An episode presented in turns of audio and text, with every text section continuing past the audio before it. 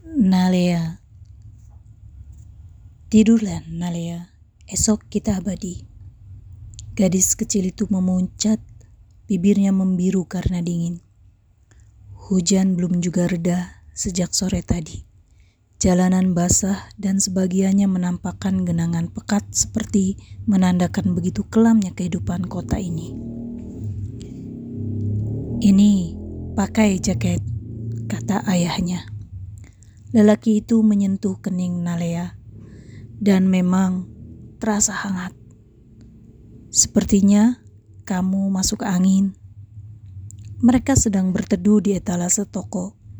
Kemilau basah, lampu-lampu jalan, papan reklame, juga sorot mobil dan motor, semua adalah cahaya yang menyelingi udara dingin di sekujur kota. Nalea masih terbaring di pangkuan lelaki itu. Ia berkeringat, membuat helai rambutnya menempel di kening. Napasnya berat dan matanya setengah terpejam. Lelaki itu tak bisa membayangkan perasaan anak gadisnya setelah ke segala kejadian yang mereka alami. Kios sederhana mereka diangkut petugas penertiban siang tadi. Siang itu, Nalea sedang duduk di pinggiran taman kota. Seperti biasa, ia berkumpul dengan bocah sebayanya yang berpakaian lusuh. Adakah yang lebih menyenangkan melihat beberapa anak tertawa riang yang bahkan giginya belum lengkap tapi tetap bisa merasa bahagia meskipun kehidupan ini sesungguhnya teramat keras. Namun begitulah kebahagiaan mereka mendadak berhenti ketika mendengar suara keributan tak jauh di arah belakang. Tampak beberapa petugas berseragam turun dari mobil. Rupanya hari itu ada penertiban preman, pengamen, dan pedagang asongan. Weh, ada satpol!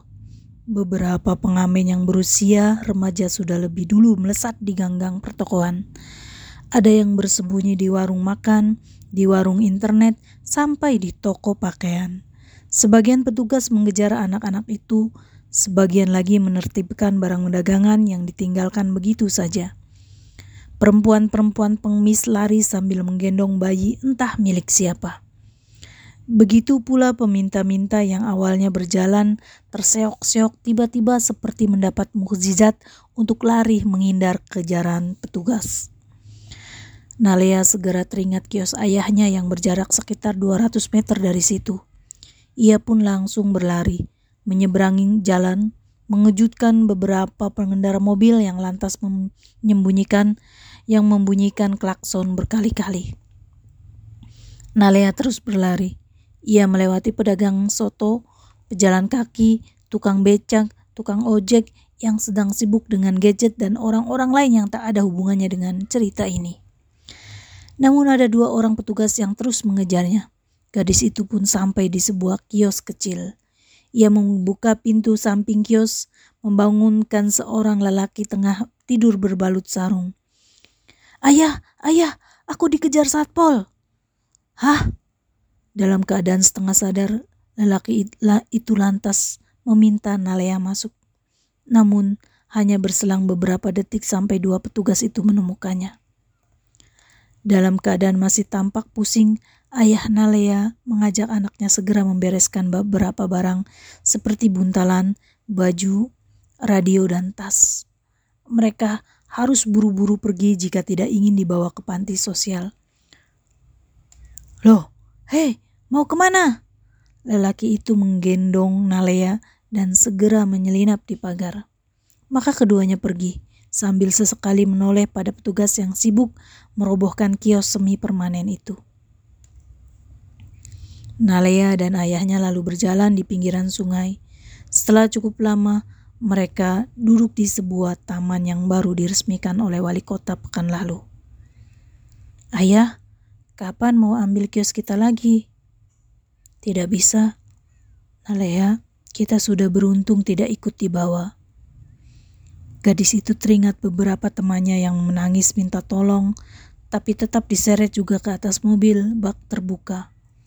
Belum lagi kalau melawan, ia teringat Salem. Bocah lelaki yang selalu membuatnya tertawa karena suka bertingkah layaknya orang kaya yang dengan tingkahnya itu justru membuatnya terlihat makin menyedihkan. Bayangan itu sesungguhnya bukan hal baru bagi Nalea. Ini hanya sebagian dari hari-hari yang biasa. Di taman, sekarang mereka makan jagung rebus. Melihat orang-orang berlalu lana, berlalu lalang, sepasang anak muda bergandengan tangan, penjual balon mendekati anak-anak kecil, pedagang rokok berbincang-bincang dengan pedagang minuman, termasuk juga perempuan-perempuan yang baru pulang kerja. Ayah, perempuan yang itu cantik ya. Nalia menunjuk seorang wanita dengan blazer merah yang sedang berjalan sambil menelepon. Lelaki itu tersenyum. Kamu ada-ada saja. Apa dulu ibu juga cantik? Hahaha, ibumu lebih cantik. Lihat, ia melahirkan anak semanis kamu. Nalea tersenyum. Sebenarnya lelaki itu sudah lama ingin bercerita bahwa ia bukan ayahnya. Dahulu ketika sedang memulung barang bekas, ia melihat seorang wanita turun dari mobil meletakkan kardus di bawah sudut jembatan layang, kemudian kembali ke mobil dan pergi. Ketika didekati didapatinya di dalam kardus itu seorang bayi. Saat itulah lelaki itu merasa iba. Lalu merawatnya. Ia memberi nama Nalea, nama yang ditemukannya dalam sebuah cerita pendek di koran lama. Nalea kemudian tumbuh dalam tumpukan sampah. Terkadang lelaki itu heran bagaimana bayi itu bisa bertahan hidup. Ketika usia Nalea satu tahun, beberapa pengemis wanita sering menyewanya untuk digendong pengemis sehari-harian. Dan ketika sudah bisa berjalan, Nalea ikut memulung sampah. Ia mulai mengenali mana yang berharga dan yang tidak. Sekarang ia lebih suka menjadi pedagang asongan. Kita hanya harus menjalani hidup ini dengan sebaik-baiknya, kata lelaki itu ketika Nalea berumur enam tahun. Pernah pada masa kampanye wali, kampanye wali kota, selama setengah tahun tidak ada penggusuran karena berganti poster foto calon wali kota, kehidupan Nalea dan ayahnya berada di titik terbaik. Mereka punya kios, sambungan listrik ilegal, dan televisi. Nalea suka menonton kartun pagi hari sebelum pergi berjualan di lampu merah. Sementara ayahnya terus menjaga kios, ia telah berhenti memulung dan berganti berjualan rokok. Namun, apakah yang biasa di, bisa ditawarkan televisi kepada mereka? Selain acara pernikahan selebritis, televisi hanya menayangkan sosok inspiratif, pengusaha muda yang sukses, keberhasilan penelitian, orang miskin yang kuliah di luar negeri, semua itu demi sebuah optimisme. Tidak peduli bahwa lebih banyak yang gagal dalam hidup ini. Sementara kemiskinan hanya menjadi objek dalam acara realitas sosial. Sudah miskin, diuji pula apakah jujur dengan kemiskinannya. Televisi itu telah lama rusak, dan kios itu pun kini sudah diangkut. Matahari makin rendah di barat. Lelaki itu kembali berjalan. Kali ini Nalea digendongnya. Pandangan matanya mulai berkunang-kunang. Kepalanya terasa ditindih batu gunung, tapi lelaki itu bertahan. Hingga ketika hari pun gelap, mereka mulai mencari untuk mencari tempat untuk beristirahat. Namun, mereka harus menunggu sampai toko-toko itu tutup agar bisa beristirahat di emperannya. Awalnya mereka sempat ingin mencari kolong jembatan, bantaran sungai, atau pinggir rel, tapi semua tempat itu seakan sudah penuh oleh orang-orang bernasib serupa. Akhirnya, mereka melihat emperan toko alat-alat musik yang sepi dan cukup bersih. Lelaki itu terlihat makin menggigil. Ia menghamparkan alas dari koran. Ayo pulang ya. Pulang ke mana? Kita tidak pernah punya rumah. Tidurlah dulu. Besok kita beli obat biar demammu turun. Gadis kecil itu memeluk ayahnya. Loh, badan ayah juga panas. Namun lelaki itu tetap menyelimutinya. Ia merogoh sakunya, tentu saja kosong. Bagaimana agar bisa beli obat? Namun ia merasa tenaganya pun telah habis, setidaknya untuk hari ini. Besok saja kupikirkan gumamnya. Malam pun lantas menidurkan keduanya, seperti Nina Bobo paling sunyi, dalam mimpi sisa kebisingan kota, dalam dingin sisa hujan yang seakan tanpa jeda. Pagi harinya suasana berangsur ramai, kesibukan yang sama nyaris setiap hari Angkot berhenti menaik turunkan penumpang.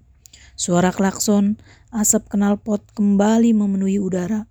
Orang-orang terburu-buru, wanita mengenakan masker, berjalan sambil menelpon. Pedagang koran meneriakan berita utama, bus kota penuh dengan wajah-wajah membisu.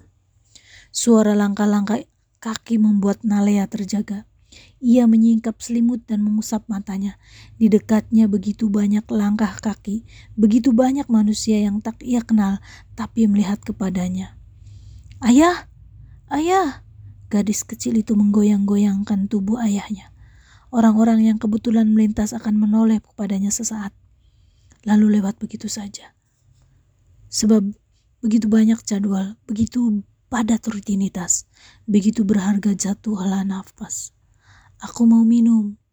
Gadis kecil itu menepuk-nepuk pipi ayahnya, tapi tak ada gerakan. Ayah! Disadur dari Sungging Raga Nalea dalam tanah air Jakarta. Kompas 2017.